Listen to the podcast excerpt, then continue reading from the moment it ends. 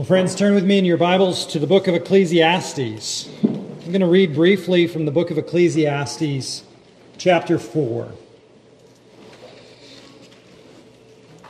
You can find that again by just flipping to the center of your Bible to the book of Psalms, and then turn a few pages to the right.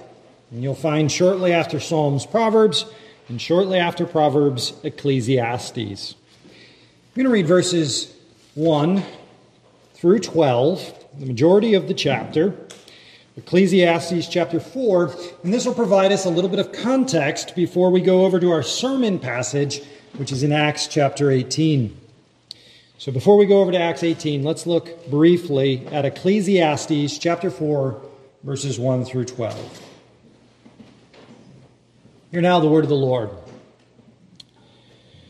Then I returned and considered all the oppression that is done under the sun. And look, the tears of the oppressed, but they have no comforter. On the side of the oppressors, there is power, but they have no comforter. And therefore I praise the dead who are already dead more than the living who are still alive. Yes, better than both is he who has never existed, who has not seen the evil work that is done under the sun. Again, I saw that for all toil and every skillful work, a man is envied by his neighbor. This also is vanity and grasping after the wind. And the fool folds his hands and consumes his own flesh. Better a handful with quietness than both hands full together with toil and grasping for the wind. Then I returned and saw vanity under the sun. There is one alone, without companion. He has neither son nor brother. Yet there is no end to all his labors nor is his eye satisfied with riches, but he never asks, For whom do I toil and deprive myself of good? This also is vanity and a grave misfortune. Two are better than one, because they have a good reward for their labor. For if they fall, one will lift up his companion, but woe to him who is alone when he falls, for he has no one to lift him up. Again, if two lie down together, they will keep warm. But how can one be warm alone? Though one may be overpowered by another, two can withstand him. And a threefold cord is not quickly broken. Amen. Solomon, in his wisdom, looks at life under the sun, and he sees oppression that is, the relationship between two humans in which one presses down on the other, in which one uses authority and power to hurt and harm the other. Then in verse 4, he looks again at life under the sun, and he sees a relationship in which two humans are in envy of one another and trying to keep up with the Joneses. And then he looks again and he sees under the sun in verse 7 and 8 one who has no human relationship, one who is alone and has no one for whom to work and no one for whom to be cared for or to care. And in all of these situations, Solomon sees again and again the foolishness of the sinful human heart. To be in a relationship with someone else simply to use that person is a vanity. Indeed, to embrace our fellow humans without friendship, according to verses 1 and 3, is worse than never having existed at all. Oppression and injustice is such an evil in the world that Solomon says it would be better to have never been born than to be entirely friendless. He says, secondly, that it is a vanity, a grasping after wind, an endless pursuit to always have more than our neighbor, to be given over to the intoxication with things and wanting more and more. He says, thirdly, there is such loneliness, helplessness, hopelessness to wander in this world as a lone ranger, as an independent person, an island unto ourselves. Solomon concludes in verses 9 through 12 No, it is better to have friendship. It is better to live in relationships where we help each other when we stumble, where we keep each other warm, where we resist our enemies and our foes who seek to overpower us, in which our bonds together keep us strong. This is the spirit of Psalm 133 applied to our work and to our lives together. There is such good in our fellowship. That's why we've missed it so fiercely this last year. Because there is such good in our friendship and in our companionship. With this in mind, turn over to Acts chapter 18. I'm going to read this morning from Acts chapter 18, verses 18 through 28. This is this, the final section of this chapter. It is also the final section of Paul's second missionary journey. In fact, it's intriguing to note here that Luke will very briefly summarize the end of Paul's second missionary journey here. And he will very rapidly launch him onto his third missionary journey. The transition is actually very small, unlike the previous journeys. And instead, he chooses to focus his time and his words on somebody who's not Paul, but Apollos there in Ephesus. So let's look together Acts chapter 18, verses 18 through 28. Here again, the word of the Lord. So Paul still remained a good while then he took leave of the brethren and sailed to Syria, and Priscilla and Aquila were with him. He had cut his hair off at Cenchrea, for he had taken a vow. And he came to Ephesus and left them there. But he himself entered the synagogue and reasoned with the Jews. When they asked him to stay a longer time with them, he did not consent, but took leave of them, saying, I must, by all means, keep this coming feast in Jerusalem, but I will again return to you, God willing. And he sailed from Ephesus. And when he had landed at Caesarea and gone up and greeted the church, he went down to Antioch. After he had spent some time there, he departed and went over the region of Galatia and Phrygia in order, strengthening all the disciples. Now, a certain Jew named Apollos, born at Alexandria, an eloquent man and mighty in the scriptures, came to Ephesus. This man had been instructed in the way of the Lord, and being fervent in spirit, he spoke and taught accurately the things of the Lord, though he knew only the baptism of John. So he began to speak boldly in the synagogue. When Aquila and Priscilla heard him, they took him aside and explained to him the way of God more accurately. And when he desired to cross to Achaia, the brethren wrote, exhorting the disciples to receive him. And when he arrived, he greatly helped those who had believed through grace. For he vigorously refuted the Jews publicly, showing from the scriptures that Jesus is the Christ. Amen and amen. Recently, I was on my way up to Medford. And I was going up Prospect Street out of Inman Square, and I went up over the train tracks. And there at the top of the bridge over the tracks, I could look down and see Union Square. And guess what I saw? all the cars backed up the hill in front of me, and all the cars backed up around Washington Street, and all the cars backed, in bo- backed up on both directions in Somerville Ave. Because there in the center of Union Square, as there has been every time I've traveled through Union Square in the last three and a half years, construction. There were the workers, there were the trucks, there were the cones.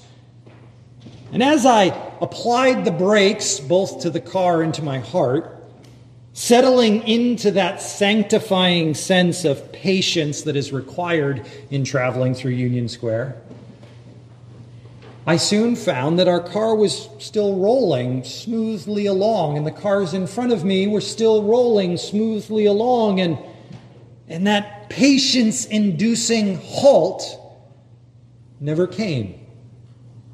So that at last I arrived at the intersection between Somerville and Washington there in Union Square, and, and I could see the source of my joy and gratitude.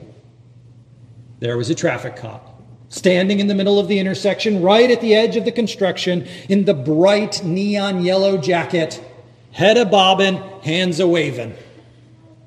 And by the power and skill and wisdom of this traffic cop, all of the traffic could keep moving.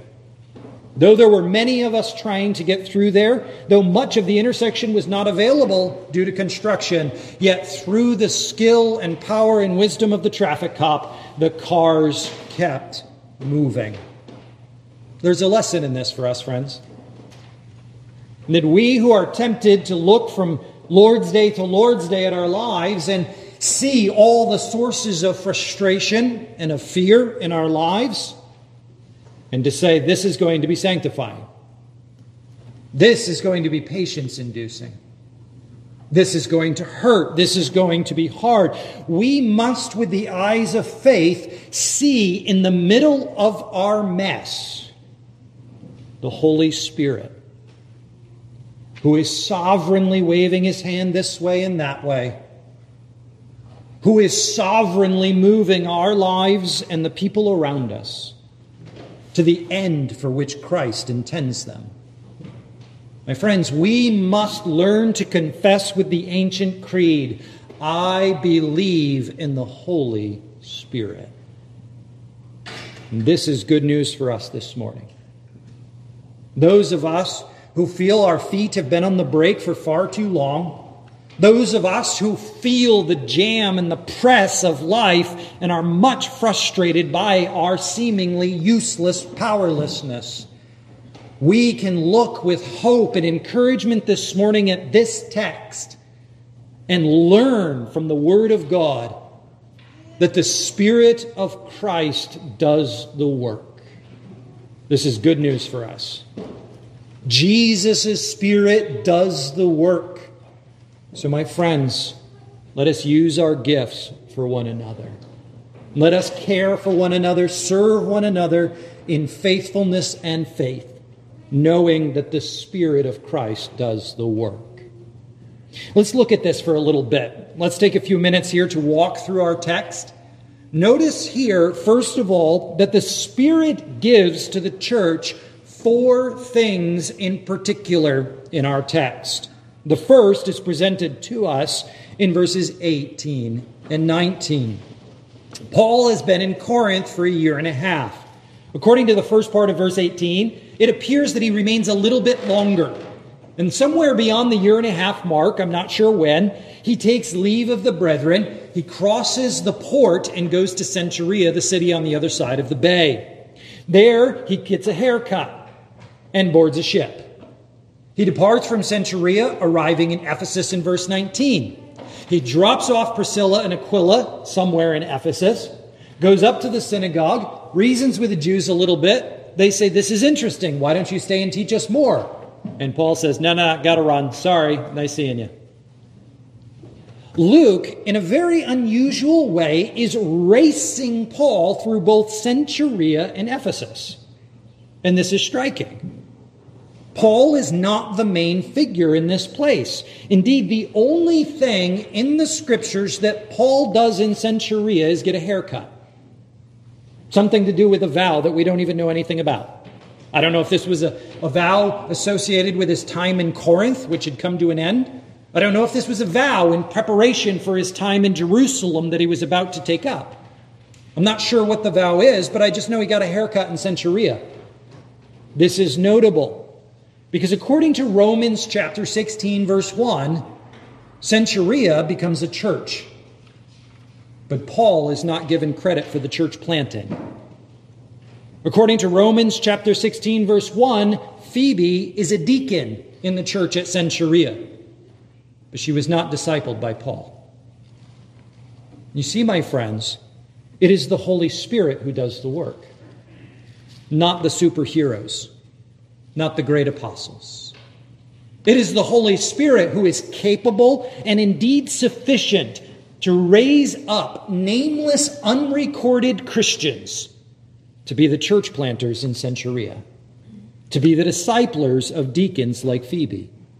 In like manner, we see over in Ephesus that Paul is content to drop off Priscilla and Aquila, to go over to the synagogue and to gather a couple of Jews together and to say, Guess what? You're a church plant. Go listen to Priscilla and Aquila and see ya. He is content to move along, to go on with his journey, and to leave the work in Ephesus with this small beginning. He promises to return to them in time, God willing. But he knows the power of the Holy Spirit to work in a couple like Priscilla and Aquila. And my friends, we too would benefit well from such faith. To look around and to see that the Spirit of Christ is the one who does the work. He is the one who is able to build this church and to build his kingdom. I know it is easy. It is so easy to look at our marriages and to say, I got the wrong one. It is easy to look at our children and to say, This isn't turning out the way I wanted it to. To look at our parents and to say, I wish I had a better start. Is it not easy to look at one another in our congregation and to say, Who here could possibly be a deacon? Who here could possibly be an elder? Is it not easy to look in the mirror and to say, It isn't me, whoever it is? And yet, Luke would have us believe in the Spirit of God.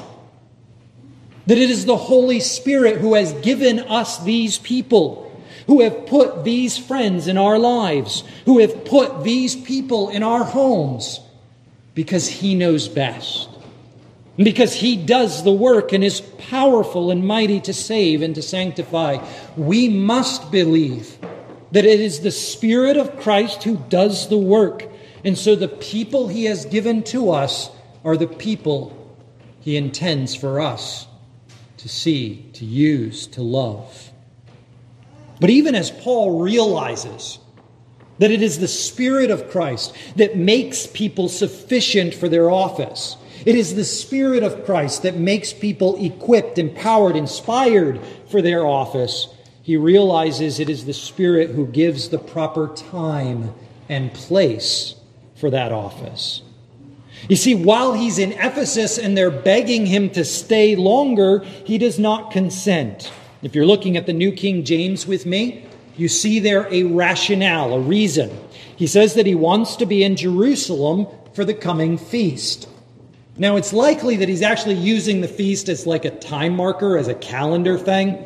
He's actually probably more concerned about the fact that he can't sail on the Mediterranean Sea after the feast. So it's more of a concern of the weather. I, I, have to beat the winter weather in order to get a boat ride back to Jerusalem. The reason I think this is because, as you see very tightly and tersely in the ESV, if that's what's in front of you, Paul is actually not all that eager to get to Jerusalem. In fact, he arrives in Caesarea goes up to the church that is in Jerusalem, makes a quick report, and goes down to Antioch. Paul is eager to get to Antioch far more than he is to get to Jerusalem. He's on a strict timeline, he's in a hurry, and he doesn't have much time. So, what does he do with the limited time that he has available in Ephesus? He sets up Priscilla and Aquila, and he goes to the synagogue and reasons with the Jews.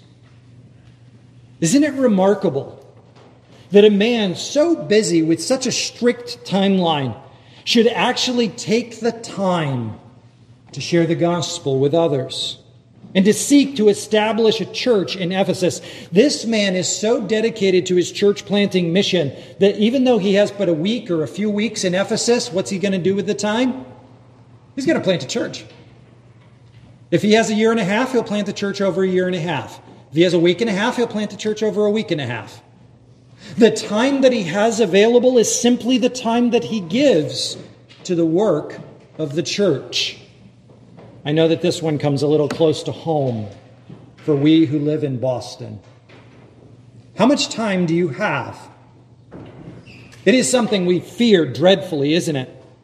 As we talk to one another about the prospect of becoming a deacon, of becoming an elder, as we talk to one another about the prospect of participating in a midweek group or a prayer partnership, looming in our minds and overshadowing our hearts is ever the clock and calendar.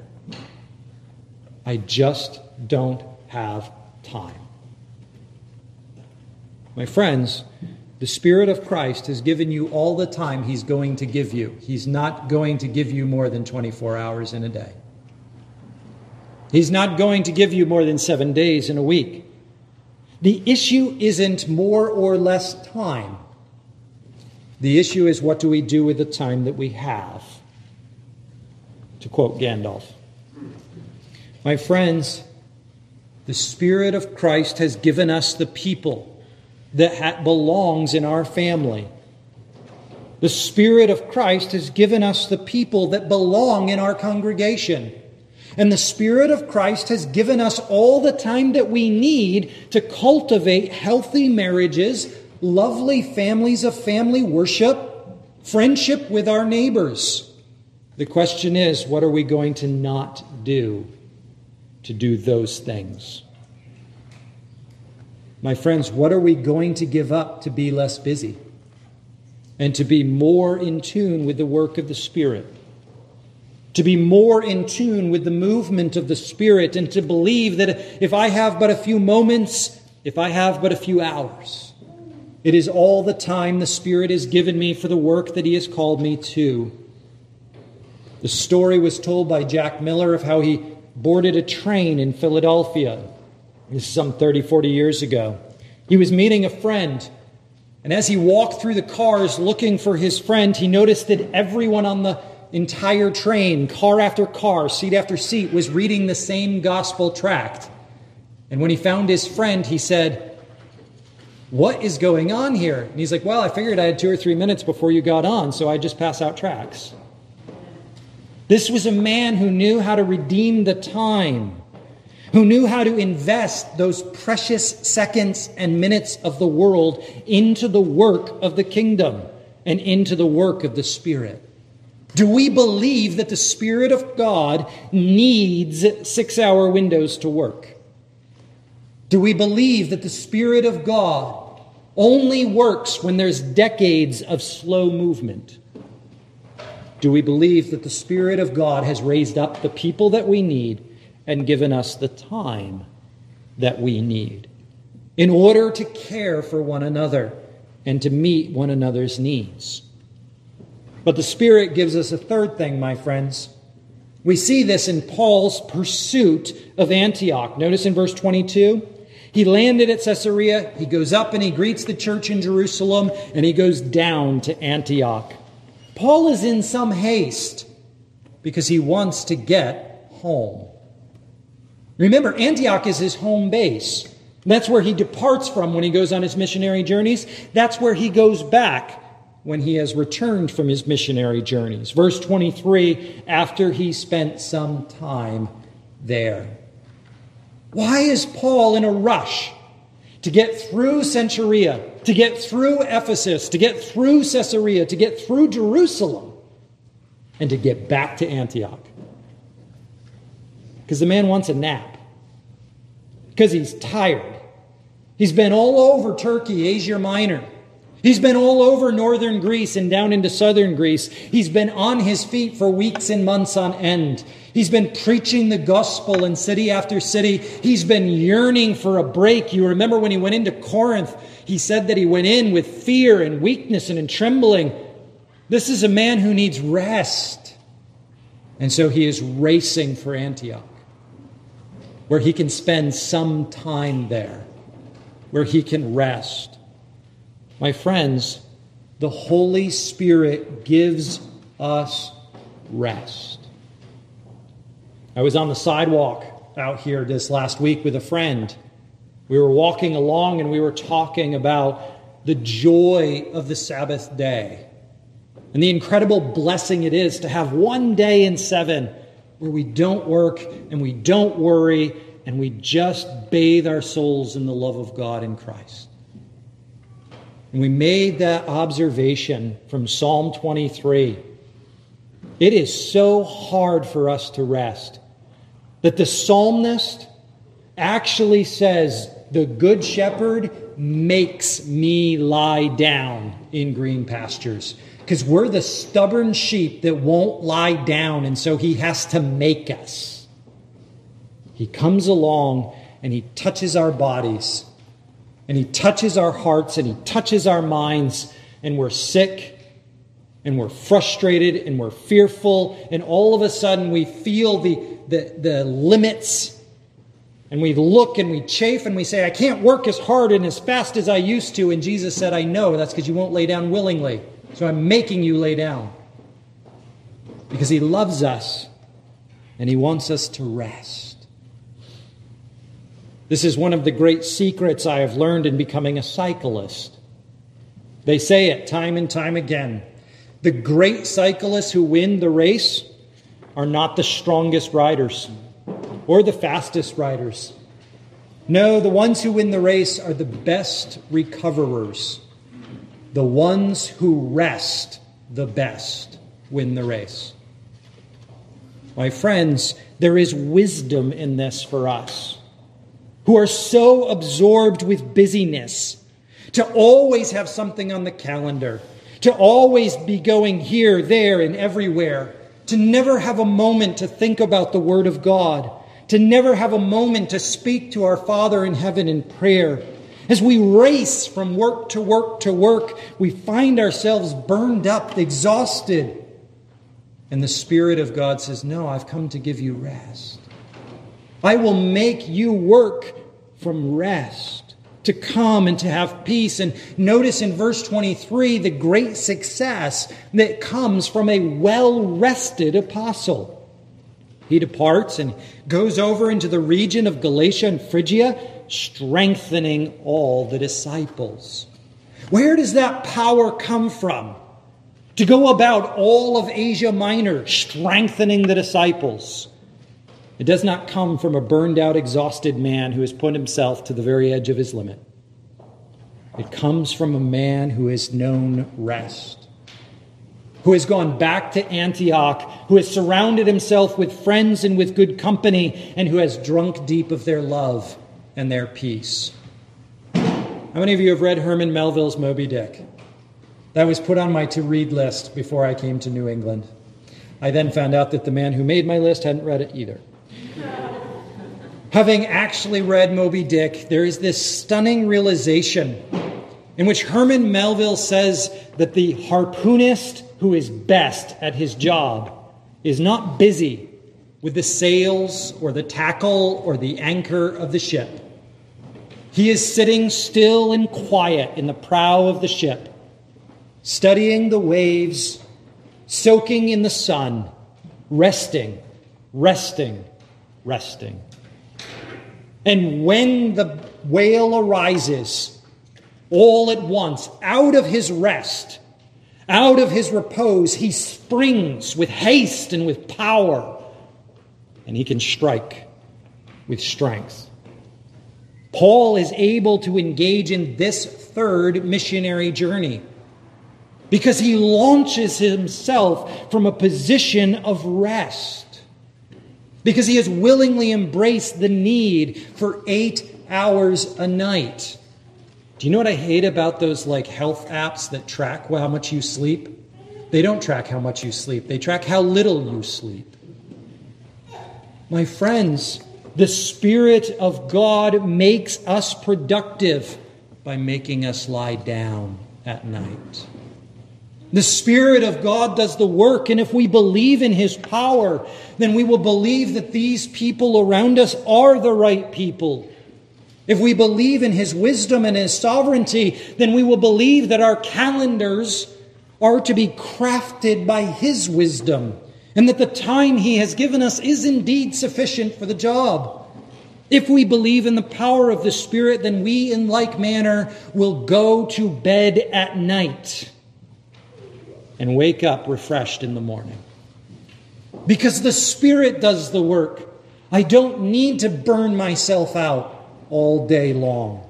In like manner, we can take a Sabbath day and we can keep off the work and the world and the worry for 24 hours and say, This one's about Jesus. I'm just going to enjoy Jesus for a whole day because the Holy Spirit does the work. I can trust Him. Now, the fourth thing that he will give us in order to do the work of the church is he will give us gifts. This is indeed what the Holy Spirit's work in the church is best known for among us. There in verse 24, we are introduced in Paul's absence to a Jew named Apollos. He was born in Alexandria. He is eloquent in speech. He is mighty in the scriptures. This is a well qualified man. Now, allow me to illustrate. He comes from Alexandria. Now, if you know anything about Alexandria, you know that it was named for Alexander. If you know anything else about Alexandria, you know that there was a library there. And what happens to little children who grow up in cities with awesome libraries? They become eloquent in speech and mighty in the scriptures. Well, kind of. They become good with words. They become careful with thought. And Apollos is such a man. This word for eloquent is the idea of well educated. He knows his rhetoric, he knows his logic, he knows how to orate. He is skillful in his handling of the scriptures. He knows how to bring out the treasures of Christ from the Old Testament. Remember, the word scriptures here means Old Testament. The New Testament's being written. So he is skillful in showing Christ in Genesis, Christ in Leviticus, Christ in Esther. He is competent. It says in verse 25 that he is instructed in the way of the Lord. This word is the idea of formal training. He had someone in Alexandria who was careful with the word of God and took Apollos under his wing and trained him to know the word of God and to open its truth with power and wisdom. And this knowledge, it was not dead academics.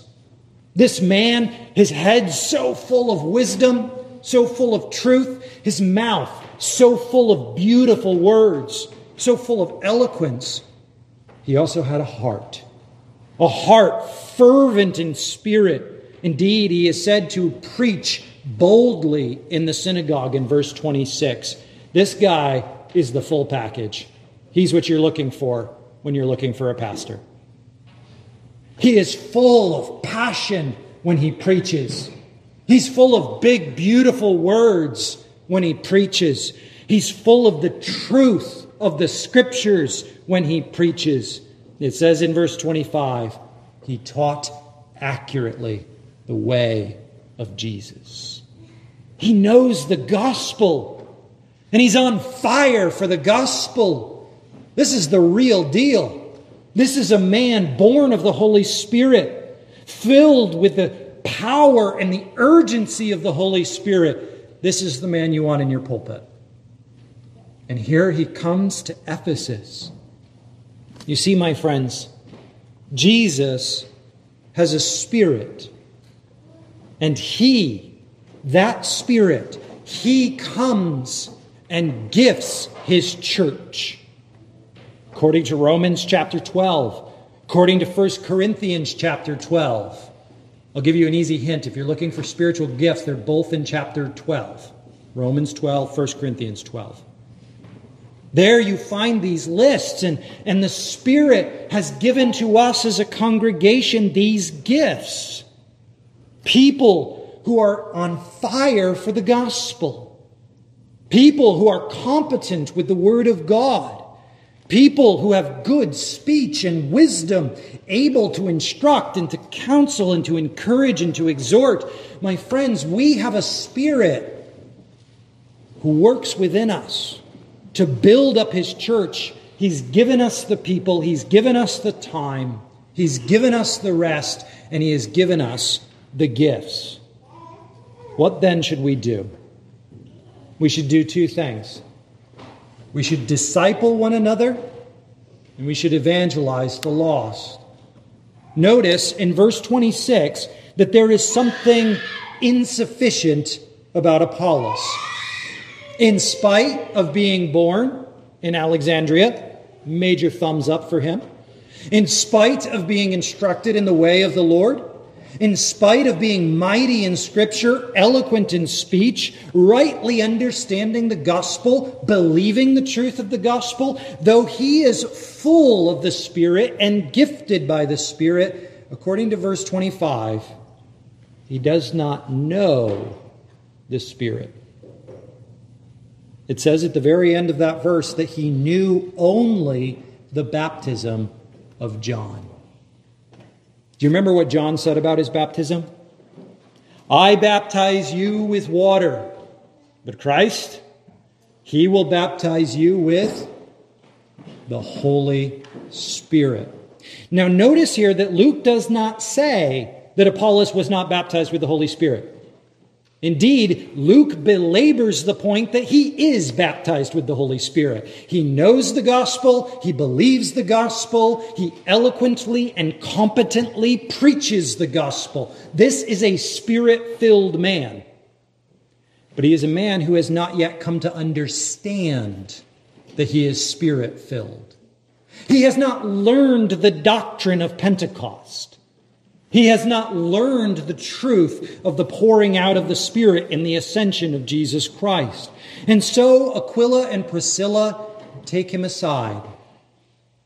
They listen to him speak boldly in the synagogue Jesus, the Christ, the promised one. Jesus, the crucified Son of God. Jesus, the resurrection and the life. And they listen and they wait for it, and there's no ascension. There's no indwelling spirit. And so Aquila and Priscilla take him aside and explain to him the more accurate understanding of the gospel. We might say it this way He knew the gospel right up to Matthew 28. What he was missing was Acts chapter 1.